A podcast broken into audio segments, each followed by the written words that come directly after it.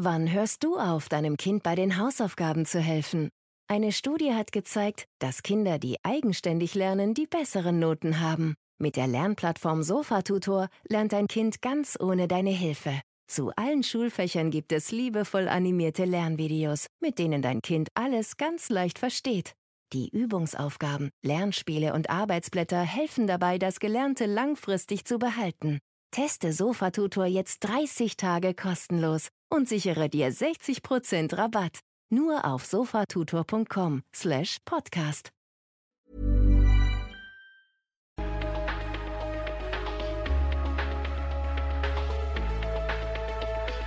Då önskar vi hjärtligt välkommen till Risk och försäkring-podden igen. Kul att just du ville lyssna på oss. För fyra år sedan, 2017, startade Martin Einemo, Lotta Dauseus, Johan Forsman och Erik Sevelius företaget Insurely. Insurely beskriver sig själva som ett techbolag som med hjälp av en öppen försäkringsdata skapar win-win upplevelser mellan försäkringstagare och försäkringsbolag. Och det skulle vi gärna vilja veta mer om. Därför har vi bjudit in Martin Einemo, VD för Insurely, till Risk och försäkringspodden. Välkommen till podden Martin! Hej och tack så jättemycket för inbjudan. Det blir jättekul att prata med er lite grann. Tack för det. Hur står det till med dig annars? Jo, men det är bara bra. Jag har ganska hektiska dagar just nu. Det är mycket partnerskapsdiskussioner, mycket föreläsningar. Jag var faktiskt på en föreläsning i morse för Svenska försäkringsföreningen, så att det, det är mycket media nu. Trevligt att du vill vara med här hos oss också och berätta lite vad ni gör på dagarna på Insurely. Vi kan väl börja från början. Varför valde ni att starta Insurely för fyra år sedan? Precis, och allting grundar sig någonstans i någon typ av konsumentnytta. Jag och Lotta jobbade ju som managementkonsulter tidigare på samma arbetsgivare. Och vi jobbade mycket mot försäkringsbranschen. Jag själv jobbade mycket med data, mycket med analys, mycket med AI-strategier och så vidare. Och råd gav egentligen våra stora försäkringsbolag i Sverige och Europa med hur ska man använda kunddata på ett effektivt sätt? Hur kan man göra bättre erbjudanden, bättre prissättning och den typen av frågor. Lotta jobbade mycket med regelverksfrågor som Mifid, som IDD och hur man kan ställa om sin verksamhet som försäkringsbolag och bank eh, i allra högsta grad till de nya regelverken som syftar till att vara mer konsumentvänliga. Och vi insåg väl snabbt att det finns ganska mycket att jobba på i konsumentvänligheten hos de stora försäkringsbolagen och försäkringsbolagen i allmänhet. Så där föddes idén om att vi kanske vill göra någonting som gör att försäkringsbolagen och försäkringskunderna kommer varandra lite närmare. Vi, vi upptäckte också någonstans som privatpersoner att det är väldigt få kunder som förstår sina försäkringar. Man vet inte hur man är försäkrad, man vet inte vad man har för någonting, man vet inte hur man är skyddad. Man vet inte vilka försäkringar man borde ha. Jag tänker att många av lyssnarna här också känner igen sig i de här frågorna, även fast man kanske jobbar i branschen. Vi vill liksom lösa den där frågan. Vi började med att försöka fundera lite grann hur kan vi göra det hos bolagen vi jobbar åt. Sen insåg vi ganska fort att ja, men vi måste gå utanför försäkringsbranschen för att faktiskt hjälpa till att lösa den här frågan. Så det var därför vi startade uh, Insurely egentligen. Får jag en lång historia kort, höll att säga.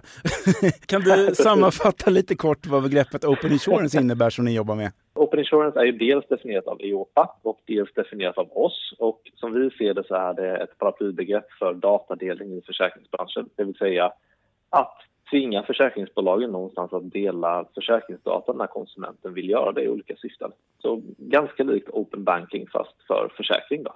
Bedömer du att Open Insurance är ett lika hett diskussionsämne i övriga branschen som hos er på Insurely? Är det en branschsnackis just nu helt enkelt? Branschen har ju länge letat efter innovation för att komma kunderna närmare för att öka sin takt av digitalisering. Man har ju väldigt långa IT-roadmaps, man har väldigt mycket att göra på IT-sidan. Och vi tror väl att genom att samarbeta med aktörer som oss och jobba med liksom open insurance-teknologi så kan man komma mycket längre i sin ja, digitala kundresa och få nöjdare kunder. Så att det pratas väldigt mycket i branschen om open insurance, det pratas mycket om oss och vi pratar med väldigt många i branschen både på svensk och nordisk basis. Korta svaret är ja på den frågan. Jaha. Vilka är möjligheterna med open insurance för försäkringskunder om du kan sammanfatta det lite bara? För oss handlar det mycket om möjligheten att ta ett informerat beslut egentligen. Mm. Um, det handlar om att, att, veta vad byter jag från och till för försäkring? Vad har jag för försäkringar idag? Det handlar om att få den informationen man ofta har väldigt otillgänglig i försäkringsfrågor. Jag menar, som vi pratade om, det är ju inte jättemånga som vet vad innehåller min hemförsäkring? Hur är jag skyddad? Vad är skillnaden på min hemförsäkring jag har idag och ett nytt erbjudande från eh, en annan försäkringsaktör? Hur står de sig mot varandra? Då måste man in och läsa villkor på 40 sidor på ena sidan och 75 sidor på andra sidan och försöka förstå det där. Så att möjligheten för kunderna är att förstå lite tydligare vad ens försäkring innehåller och vilket erbjudande jag faktiskt får. Vad byter jag från och till helt enkelt på ett enkelt sätt. Och varför är det här bra för försäkringsaktörerna då? Vad vi har sett är att kunder som tar bättre och mer informerade beslut blir också mer säkra i varför man byter försäkringsbolag. Jag menar, innan Open Insurance och innan de här applikationerna har kommit ut så, så är det ju så att försäkringskunder byter försäkring lite för att man tycker att varumärket är bra eller man får ett väldigt bra pris till exempel. Men man stannar ju ofta, eller många gör ju inte det, stannar till och ser vad innehåller faktiskt försäkringen och varför ska jag byta?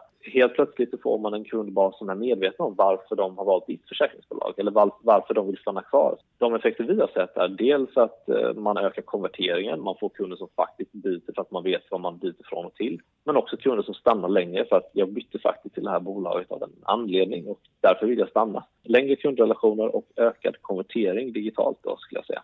Men vad är det ni på Insurely gör i allt detta? Vad har man för nytta av er? Vi har byggt en Open Insurance-plattform. Den kan man som försäkringsbolag eller bank köpa in på och då, då får man egentligen, köper man egentligen möjligheten för sina slutkunder att hämta in försäkringsinformation då, från sina försäkringar man har idag.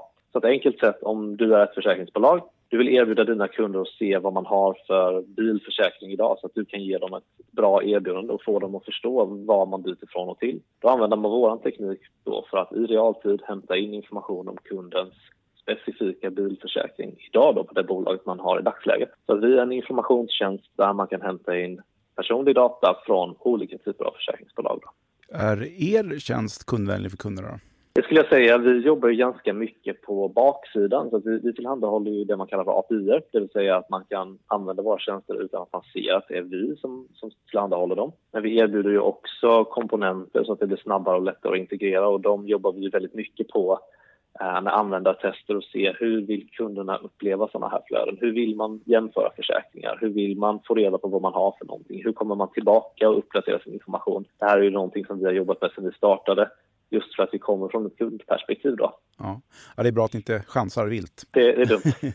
är ni med plattform ute efter att förändra branschen och vilket avseende vill ni i så fall förändra den? Ja, men det tror jag faktiskt att jag svarar ja på. Man, man är ju alltid lite försiktig med att säga att man vill förändra en bransch som jag tycker fungerar ganska bra. Eller förbättra. Um, ja.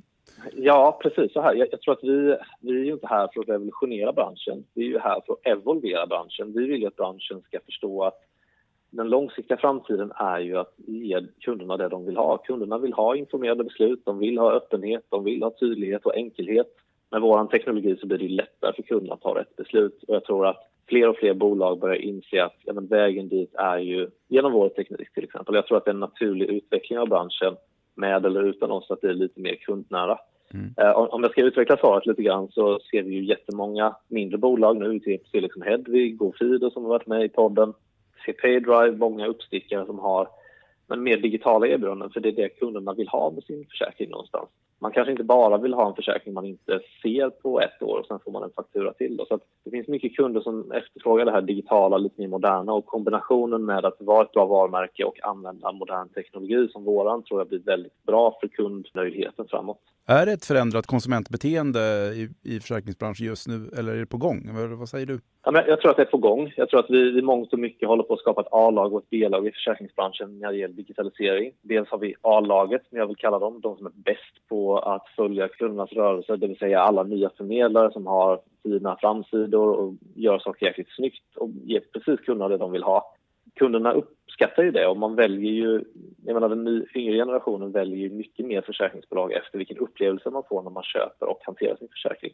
Sen har vi ett B-lag som vi kan kalla det som är de lite större etablerade jättarna som har väldigt bra varumärken och en, kundbas som är väldigt lojal. Men någonstans så tror jag att den nya generationen Lägger man digitalisering i ena sidan av vågskålen och varumärke i andra sidan av vågskålen så tror jag att digitalisering blir liksom tyngre och tyngre och den blir mer och mer viktig och till slut så kanske du väljer försäkringsbolagsupplevelse snarare än försäkringsbolag för att i grund och botten är produkterna väldigt lika och du kan få ut pengar för ungefär samma typ av skador. Så här, återigen för att utveckla, tittar man på banksidan, man väljer ju väldigt mycket oftare en bankapp och vilken app man vill välja än vilken bank man vill välja. Jag väljer egentligen bara den som har bäst app med mest funktioner och där jag faktiskt kan få bäst ja, men, få en bättre upplevelse helt enkelt. Jag tror samma trend kommer till försäkring.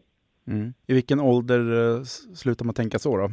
Det är ett gammaldags sätt, inser jag nu, liksom, att titta på det som en generationsfråga, för det är det inte. Jag tror att de i äldre generationer också förändras när samhället förändras. För jag tror att kundbeteende någonstans är sticky. Det är så att om, om du är ute på din bank och har ett jättebra digitalt möte med din bank och kan ta ett bolån utan att behöva träffa en bankman och så vidare. Varför kan inte försäkring vara lika digitalt och seamless? Så att man hela tiden interagerar med bra digitala tjänster, alltifrån att köpa skor på nätet till att hantera sina bankärenden. Varför har man inte samma förväntning på sitt försäkringsbolag? Den skiftet tror jag kommer hända. Ju fler bättre digitala kundresor vi har där ute, desto mer tryck tror jag det blir på försäkringsbolagen. För någonstans förväntar man sig samma bemötande. Men hur ser försäkringsbolagen på Open Insurance och ert intåg på marknaden?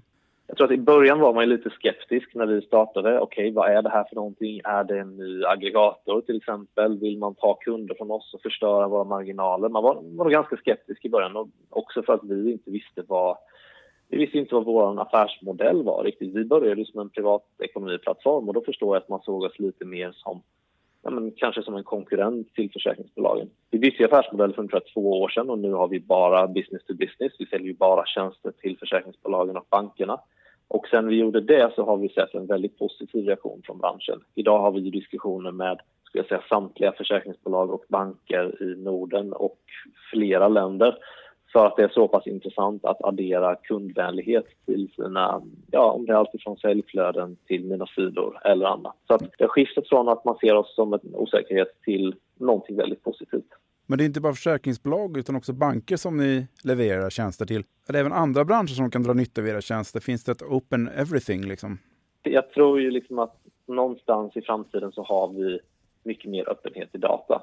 Och, och, det kommer nog från lite olika perspektiv. Det ena är ju regelperspektivet. Jag tycker att GDPR och Open Banking har stakat ut vägen på hur regelmakaren ser på datadelning. Man är väldigt tydlig på att kunden äger sin data. Man är tydlig på att när jag begär ut min data från en finansiell aktör ska jag kunna få den och dela den med den jag vill. Eh, och jag tror att det kommer att ske i försäkring också. Och jag tror även att det kommer ske inom pension, det kommer ske inom sparande, det kommer ske inom, ja, inom allting, precis som du säger. Och jag tror att regelmakaren är eh, väldigt tydlig på det om man tittar på EUs eh, sätt att uttrycka sig. Open Insurance handlar ju om att dela data och att det är viktigt att skydda konsumenternas äganderätt till datan och att säkerställa att datadelningen baseras på samtycke. Hur arbetar ni med det?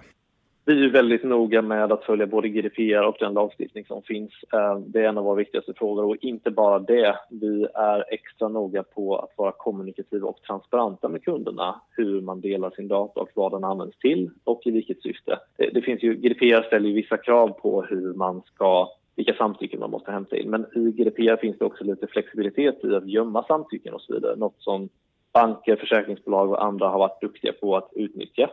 Vi är snarare tvärtom. Vi vill berätta för kunderna att när du delar en data till oss så får du ut följande. Det gör du för att du ska kunna få en, ett nytt erbjudande och förstå vad du byter från och till eller för att du ska kunna förstå vilka försäkringar du borde ha till exempel och saknar idag för att du ska kunna jämföra dina försäkringar med liknande profiler till exempel. Så jag tror att det är en trade-off. Det gäller att hämta in tillräcklig mängd data från kunden för att kunna göra de här upplevelserna men det gäller också att berätta för kunden innan de hämtar sin data vad man ska ha den till och verkligen hålla det löftet. Det tror jag är en av våra viktigaste frågor. Att tappar man det förtroendet från kunderna då kommer man inte finnas som bolag framåt. Och det gäller nog inte bara oss, det gäller nog alla techbolag framåt. Mm. Man kan ju undra lite hur mycket egentligen värdekedjan inom försäkring öppnas upp när det gäller att dela försäkringsrelaterad och kundspecifik data till andra försäkringsbolag. Ena ringhörnan står ju skydd av konsumenternas data och den andra ringhörnan står ökad innovation i produkter och tjänster och individualiserade produkter. Vad tror du? det där är en vanlig invändning som, som vi ser. Liksom, att vad kommer det här bidra till? Kommer det bidra till att kunder blir helt utsatta? Att kunder med hög risk får väldigt höga priser? Och jag tror snarare tvärtom. Jag tror att genom att ge kunderna ja, men den ammunition man behöver för att kunna välja rätt. Att, jag menar, om jag vet varför jag väljer någonting, jag vet varför min försäkring har blivit dyrare eller varför, om jag lägger på fem tillägg på min försäkring då, varför blir det dyrare? Så, så blir det ju bara tydligare för mig som konsument. Och det här med att man prisar ut vissa grupper, det händer ju idag. Jag, menar, jag har jobbat på försäkringsbolag som konsult där, där, där kunder har fått 75-procentiga prishöjningar på ett år för att Ja, det, det råkade vara så att den gruppen var så liten och hade haft så mycket skador så att de fick väldigt höga premier, vilket inte alls föll i tanken med hela kollektivet. Men hade de kunderna då vetat det, att de fick så höga prishöjningar och inte bara godtroget betalat sina fakturor för man litade på försäkringsbolaget, hade den här tjänsten funnits och de hade fått se det svart på vitt och de hade kunnat ta ett informerat beslut så hade ju det där upphört.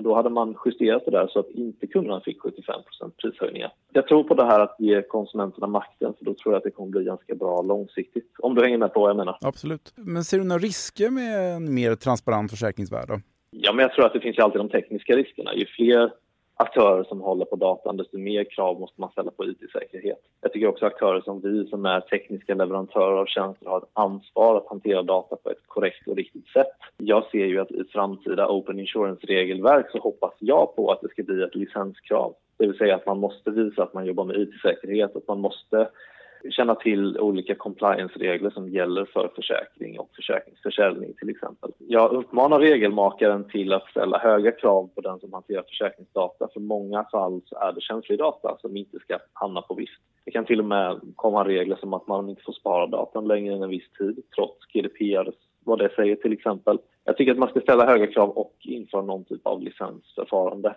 för att undvika att ja, bolag som inte kanske har rent mjöl i påsen hanterar den här väldigt känsliga datan som finns. Då. Hur långt ifrån är vi har ett färdigt regelverk för Open Insurance då? Ja, men vi, vi är nog en bit ifrån. Eh, EOPA släppte ju en rapport här under Q1, mm. ett underlag för diskussion för Open Insurance och jag vet att eh, de flesta intresseorganisationer inom försäkring, bland annat Insurance Europe, eh, bland annat vi, svarade på den här diskussions pappret som kom ut. Där stod det ju någonstans att men, Eopa planerar att lägga fram ett lagförslag för EU-kommissionen i mitten av 2022.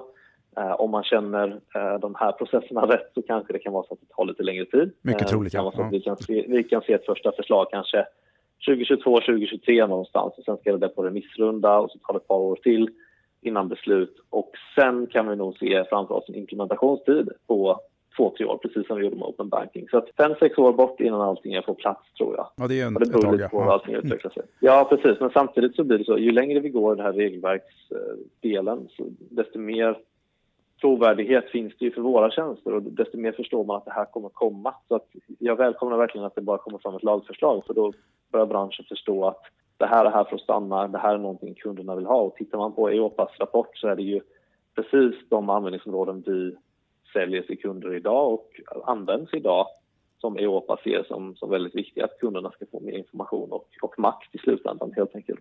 Men är det inte rätt skönt för er att det inte finns någon lagstiftning på det ni håller på med då? ja, det finns ju alltid lagstiftning som vi förhåller oss till. Det vi gör idag förlitar oss på mm. olika svenska lagar, självklart. Men jag efterlyser nog en tydlighet i lagstiftningen så att det blir enklare för fler att starta liknande verksamheter och det blir enklare att hämta in försäkringsdata. För lagstiftning kommer ju troligtvis då att tvinga försäkringsbolagen att ha ett standardiserat tekniskt format för att dela data. Idag använder vi ju icke-standardiserade format vilket gör att det är ganska tidskrävande att hämta in information och standardisera det. Så jag, jag tror att det är av godo på, på alla håll och kanter med den här typen av lagstiftning. Om man pratar om er som bolag då, eh, är du nöjd med hur det gått för er i år? Ja men verkligen. Jag tror att en av de viktigaste KPI vi har är hur många personer använder våra tjänster hos våra partners. Förra året så klickade vi in på ungefär 100 000 svenskar som använder våra tjänster hos våra partners. I år tror jag att vi kan landa på ja, två till tre gånger det där och det tycker jag är en, väldigt, en siffra som säger ganska mycket. Vi ändrar någon typ av konsumentbeteende när vi har flera hundratusen svenskar som använder en tjänst som ligger hos ett litet bolag som sitter mitt i Stockholm. Jag tycker det är en väldigt intressant siffra. Kommersiellt har det gått väldigt bra. Vi har ökat våra samarbeten enormt mycket. Vi har väldigt mycket samarbeten som går live nu i Q4 och Q1 så du kan hålla utkik i tidningarna. Och vi har expanderat till massa olika länder. Vi finns både i Sverige, Norge och Danmark idag. Vi har två länder till på vår radar som ligger utanför Norden i eh, kvartal ett här. Så det, Vilka är det? väldigt mycket intresse. Det kan jag inte kommentera på just nu, men eh, vi kan ta det i nästa podcastavsnitt, så säga. The Circle of Trust, som man brukar säga. Ja, ja precis. ja, men du, det låter jättespännande det här. Stort tack för att du ville vara med i Risk och försäkring-podden. Tack så jättemycket. Jättekul att prata lite om det här. Tack till dig som lyssnade på podden också. Vi är tillbaka igen i november med en ny intressant gäst. Ha det så bra tills dess. Hej då!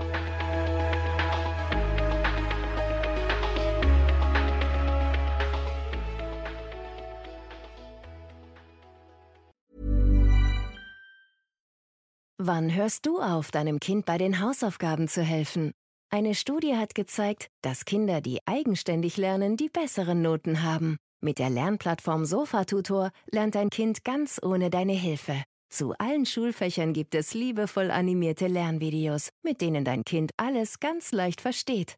Die Übungsaufgaben, Lernspiele und Arbeitsblätter helfen dabei, das Gelernte langfristig zu behalten. Teste Sofatutor jetzt 30 Tage kostenlos und sichere dir 60% Rabatt. Nur auf sofatutor.com/podcast. Hey, und was ist mit dir? Hast du auch etwas zu erzählen? Dann bist du eigentlich schon ein Podcaster oder eine Podcasterin. Du weißt es nur noch nicht. Egal, ob du dich einfach gern intensiv mit Freundinnen unterhältst, der Welt deine Leidenschaft näher bringen möchtest oder vielleicht auch dein Geschäft ausbauen willst. Das alles kann wertvoller Gesprächsstoff für einen Podcast sein. Mit Acast ist es kinderleicht, deine eigene Show zu starten. Produziere deinen eigenen Podcast, lass dein Publikum wachsen und verdiene auf allen Plattformen bares Geld damit. Geh einfach auf acast.com, um kostenlos durchzustarten.